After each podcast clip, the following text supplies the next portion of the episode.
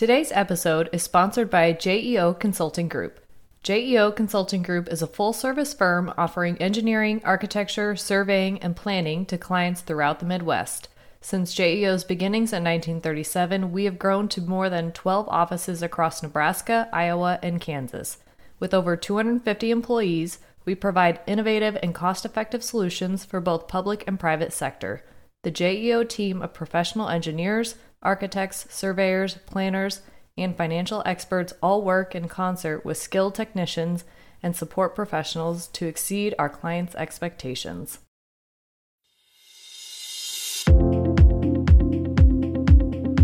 And welcome to the Booked on Planning podcast. I'm your host, Stephanie Rouse, a transportation planner with the Lincoln Lancaster County Planning Department, and I'm joined today by my co host, Jonathan Miller, a planner too with the Delaware County Regional Planning Commission.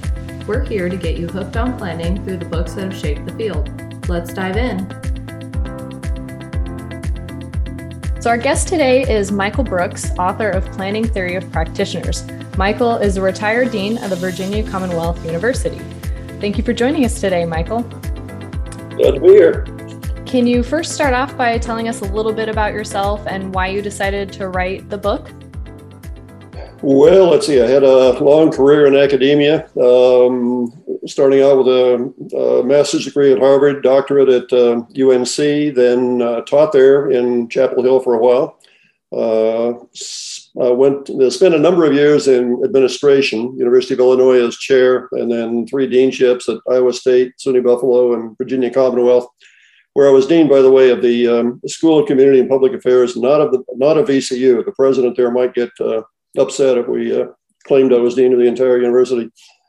But anyway, um, the the book itself um, came from years of experience of students with uh, with planning theory courses. Students go to planning school unless they're interested in academic careers. They go to planning school to learn to practice planning, to be practitioners.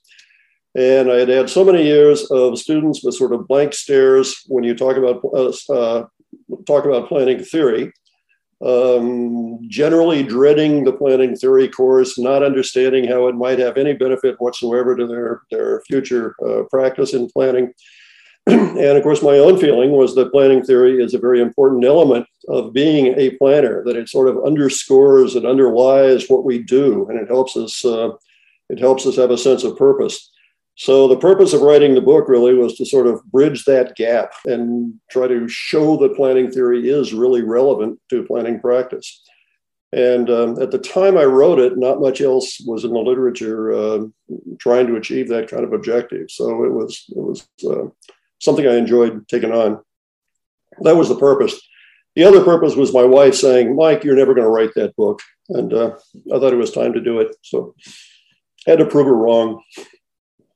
All right. So before we before we uh, jump into the the nitty gritty questions, there is one thing that I wanted to clarify, uh, just right from the start, because I know it can be an issue of semantics for some people, right? Uh, so that anyone tuning in, they can just be on the same page from the get go. I think a lot of planning practitioners out there might be a little bit confused on what the main topic of the book is because of, like I said, the semantic differences in the term theory, right? So some people may mistake this term for planning theories like spatial organization theories, like when you you know you talk about Hoyt's sector theory or Burgess's concentric zone theory, that type of stuff, uh, or even maybe planning theories along the lines of induced traffic demand or walkability or something like that. But in the context of this book, you use the term planning theories more as uh, models of the planning function or strategies of practicing planning, right? Or is that is that off base? Well, that's very true. The the topics that you mentioned, the Burgess and the Hoyt and and uh, those kinds of things, uh, typically showed up more in courses on the city or sometimes courses called urban theory, uh, and they dealt more with how the city is structured, how it functions, or even the kind of city that the particular planners ought to be trying to produce.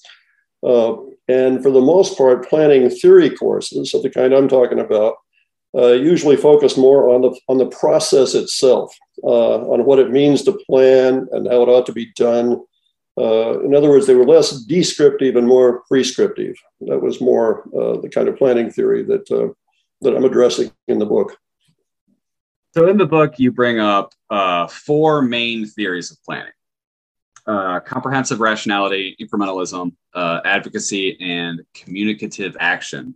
Uh, you broke them up into a typology matrix that shows how each of these are common and different uh, based on their rationality and centralization.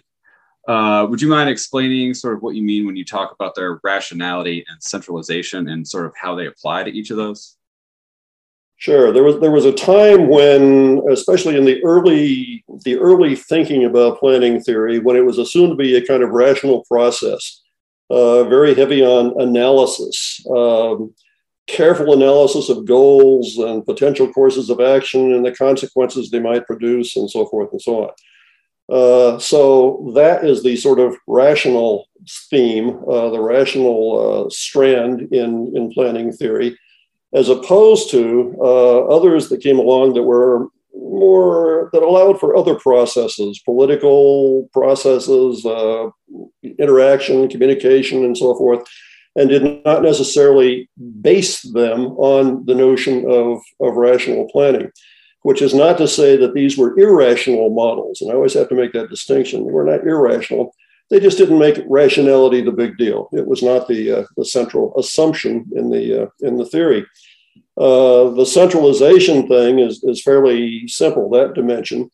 Uh, some of the theories sort of assume a top down planner, uh, and that was particularly true with the rational models of, of, planning. The planning is being done from the top down, as opposed to those that see it more as a kind of grassroots, community based or client based process that the planner helps facilitate, sort of coming up from the bottom. So that's the that's the uh, the opposite of the central uh, the centralization, the centralized planning. I guess a follow up question to that: when, What time period did you start to see that shift between ras- rationalization and centralization? Well, let's see. Um, the the uh, for me anyway, the big uh, book in rational planning, the big work in rational planning was done by Martin Meyerson which I think was way back in the 1950s. And uh, so it moved into the, uh, there was a long time. And in fact, I suspect today you would still scratch a few planners who would say, well, I'm, I'm carrying this out in a rational way. Uh, but as a, a sort of a major paradigm of planning, I think it began to fade in the, in the, in the 70s. Uh, and a variety of other models have become more, more popular since then. Yeah, so you had uh, you had actually explained that sort of chronological uh, evolution, I guess, of the planning theories in the book too, right? Uh, rationalism sort of fed into incrementalism, which sort of became advocacy, which sort of became uh, you know planning as a communicator, uh, and it was that was I thought amazingly helpful in terms of understanding why planning is practiced the way that it is today. Just to pick your brain a little bit, uh, why do you think those ultimately ended up sort of evolving the way that they did? Like, what kind of factors might have led into that? Well, you know, a couple of things come into play. A couple of things come to mind. One is that we develop new theories sometimes when the old ones simply don't seem to be adequate anymore. Um, they don't really seem to be describing what it is we're trying to accomplish. And beyond that, I think we develop new theories to reflect changes that are occurring in our society or our, our culture. Um, advocacy, for example, uh, under with Paul Davidoff's um, beautiful writing on that subject, uh, came about as as planning and the society as a whole were becoming more focused on questions of uh, of equity and uh, uh, um, egalitarianism and so forth. So I, I think as the world changes, our our view of planning theory changes as well. It's, always sort of fascinating me how the social climate of the times within which we live can sort of guide how we approach those types of things. Absolutely. So, in the last part of the book, you talk about effective ways to navigate the politics of planning, which I'm sure anybody in the public sector and probably a lot of people in the private sector actually uh, how we can navigate the the politics of that through trial balloons and what you call feedback strategy. So, would you mind explaining what you mean by trial balloons and how can current planning practitioners uh, use it as a as a feedback strategy? Well, the whole idea here was to take a sort of explicitly experimental uh, view of planning. Uh, that is, that we need to really, when we when we make recommendations, when we prepare plans, when we develop projects, uh, we need to evaluate the effectiveness of what it is we're trying to do. Um, and we can ask several things along that line. We can ask if it's achieving what it was supposed to achieve.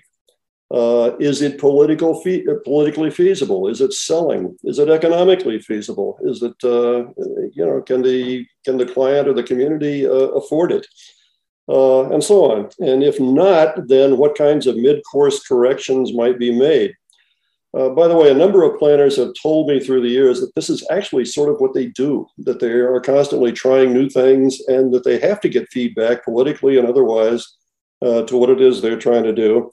And I think what was perhaps new about my strategy, or at least I was trying to do here, um, was to make this feedback process a little more systematic so that it isn't just a helter skelter thing of getting clobbered politically uh, when something isn't working, but you've really kind of built that in as a part of the process.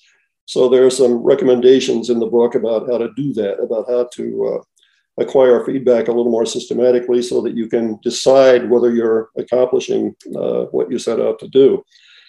Uh, some people, by the way, were critical of this on the grounds that it seemed a little too cautious you know the planners ought to just sort of uh, with their value systems just charge right ahead and, and do what they think is right. And i can understand that. And there are times when that's not a bad thing to do. But i guess i'm i'm really interested in in the end product in, in success. And i think um, sort of developing these these these feedback sensibilities is is a good way to uh, uh, get a little closer to what it is you're trying to accomplish for our listeners, can you give an example of um, one of those ways that you can get the feedback from the political process? Oh, let's see. Feedback from a political process. I'm thinking, of course, of planning in um, my community now uh, in uh, Florida and um, the difficulties of trying to control development. And one quickly learns that there are some things one can do. That if you are really trying to control the pace and nature of development in a particular area and you see you're losing, then maybe you've got to back off and think more in terms of some kind of uh, smaller scale neighborhood development uh, issue um, that you can accomplish something. So, so um, you know, it's a, it's a constant ongoing process. What can I do? What can I really get done here? So all things all things considered, is there any advice that you could give practicing planners uh, that may actually sort of struggle with what their role or strategy is in the community? Because I know it can vary, uh, especially from you know planning department to planning department, and just in case anyone's sort of getting lost in the shuffle on you know what is my actual role here? Uh, is it? Do you have any advice on how they can sort of best approach that uh, conundrum? Well, it is a conundrum. Um, I recently ran into a former student here uh, who was uh, very much involved in development planning for uh, a Florida community and who um, uh, was about ready to leave because um, he felt he was always losing to development issues, that he really could accomplish not much of anything.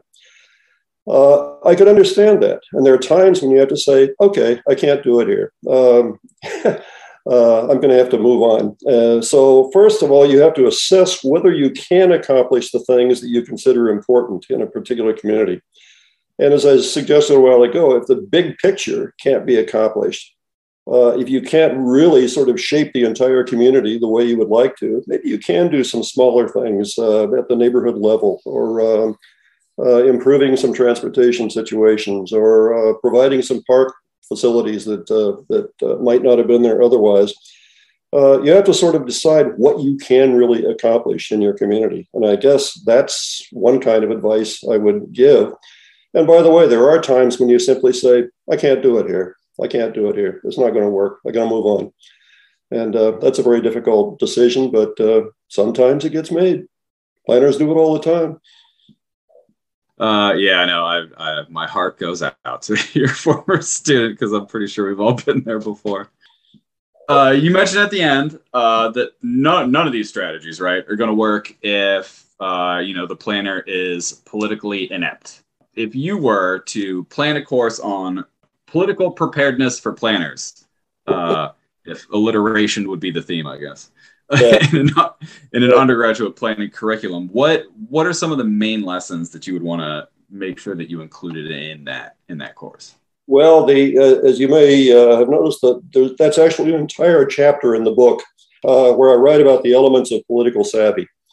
And um, I mean, everybody could come up with their own list, but I had mine.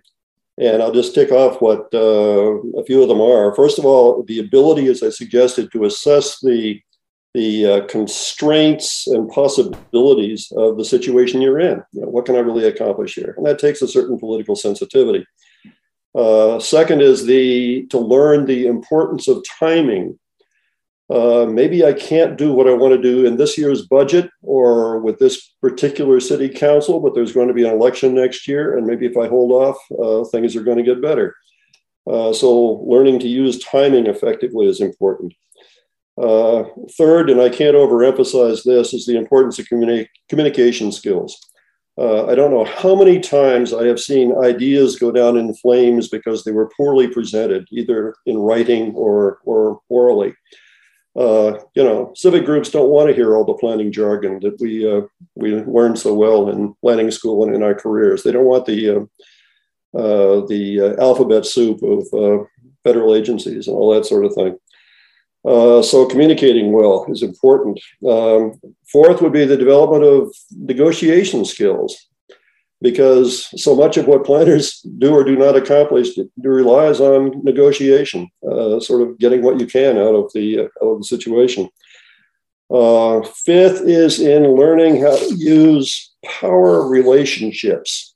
You know, what are the uh, what, what's the power structure of this community? Um, is it sort of a small number of people, or is it uh, widely diffused? And are there groups that I could sort of ally with to uh, to get things accomplished?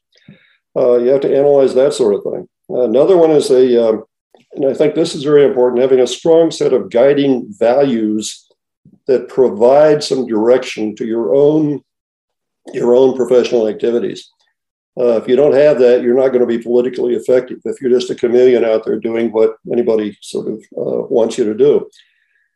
And I also think you ought to have a compelling vision of what the community ought to look like in the future. Um, and I re- recounted in the book uh, an interaction I had with a planner friend of mine in, in uh, back when I was in Virginia, who um, said, "You know, I don't dare be a visionary in my community because they wouldn't allow me to do that." And I said, "Do you have do you have a sense of what you'd like to accomplish in this community in the future?" She said, "Oh, of course." And I said, "You're a visionary. you know, you've got a vision of what the community could become what it'll look like."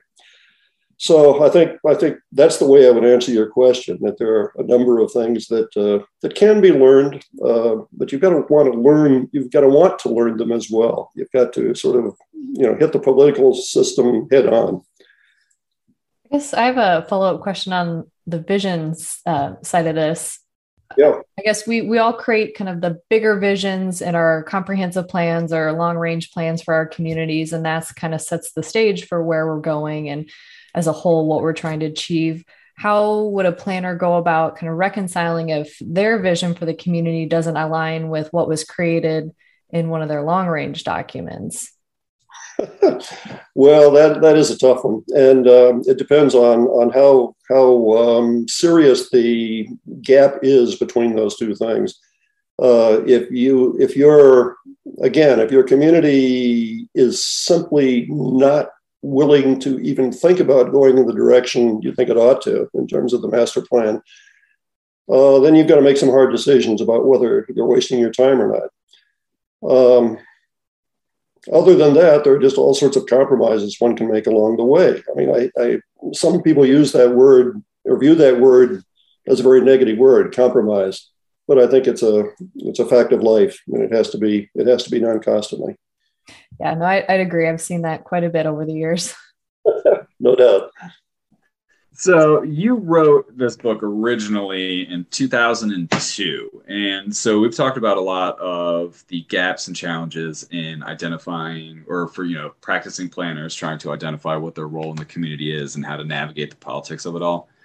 Uh, do you think those are still an issue today? Uh, more so, less so? And if you could go back and add or remove something from that book based on what the planning and political climate is today, what would it, what would those be? well, you know, there's not much I would remove from the book. Uh, I think the issues uh, the issues are still there. I think the the political content is, if anything, more important than ever.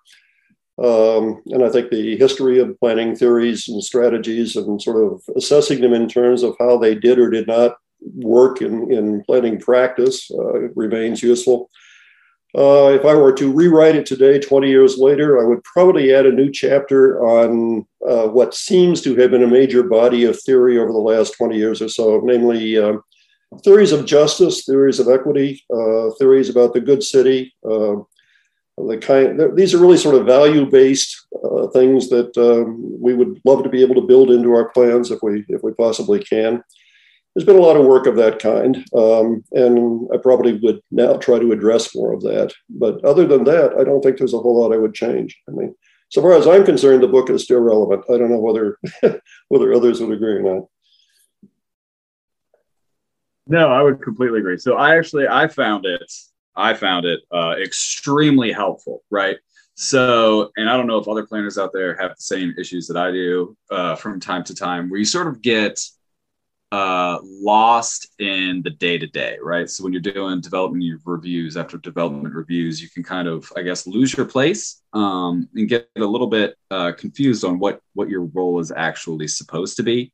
And I found, at least in reading reading your book, that it really helped me find my place and who I am as a planner, and really help sort of solidify what my role is in my community, right?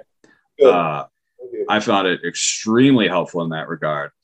What would what do you think is the most important thing for you that you would want uh, listeners and readers to take away from the book? Well, a couple of things. One is that theory need not be something um, that we dread and ignore. That it really is important to sort of underlying the um, the profession and what it is we do. Uh, and secondly, that we can't really ignore the, the political process and we don't have to fear it. Rather, we can address it and we can find ways to make it work for us, hopefully. So I guess those are those are the major takeaways so far as I'm concerned.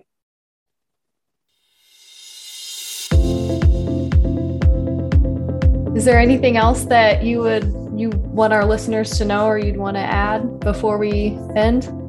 Well, I don't think so. I think um, you've asked good questions, and and uh, I hope the answers are. I hope they relate in some way to the questions. yeah, no, this this has been really great. We uh, really appreciate you taking the time, and I especially appreciate you w- willing to reschedule since I had a conflict with the original time that I was not aware of. So, um, really appreciate it. Well, I'm feeling good because at uh, my uh, my one concern about the time was that in my advanced age, sometimes in the latter part of the day, my voice disappears. And so I'm very pleased that we are near the end and I still have my voice. Yeah.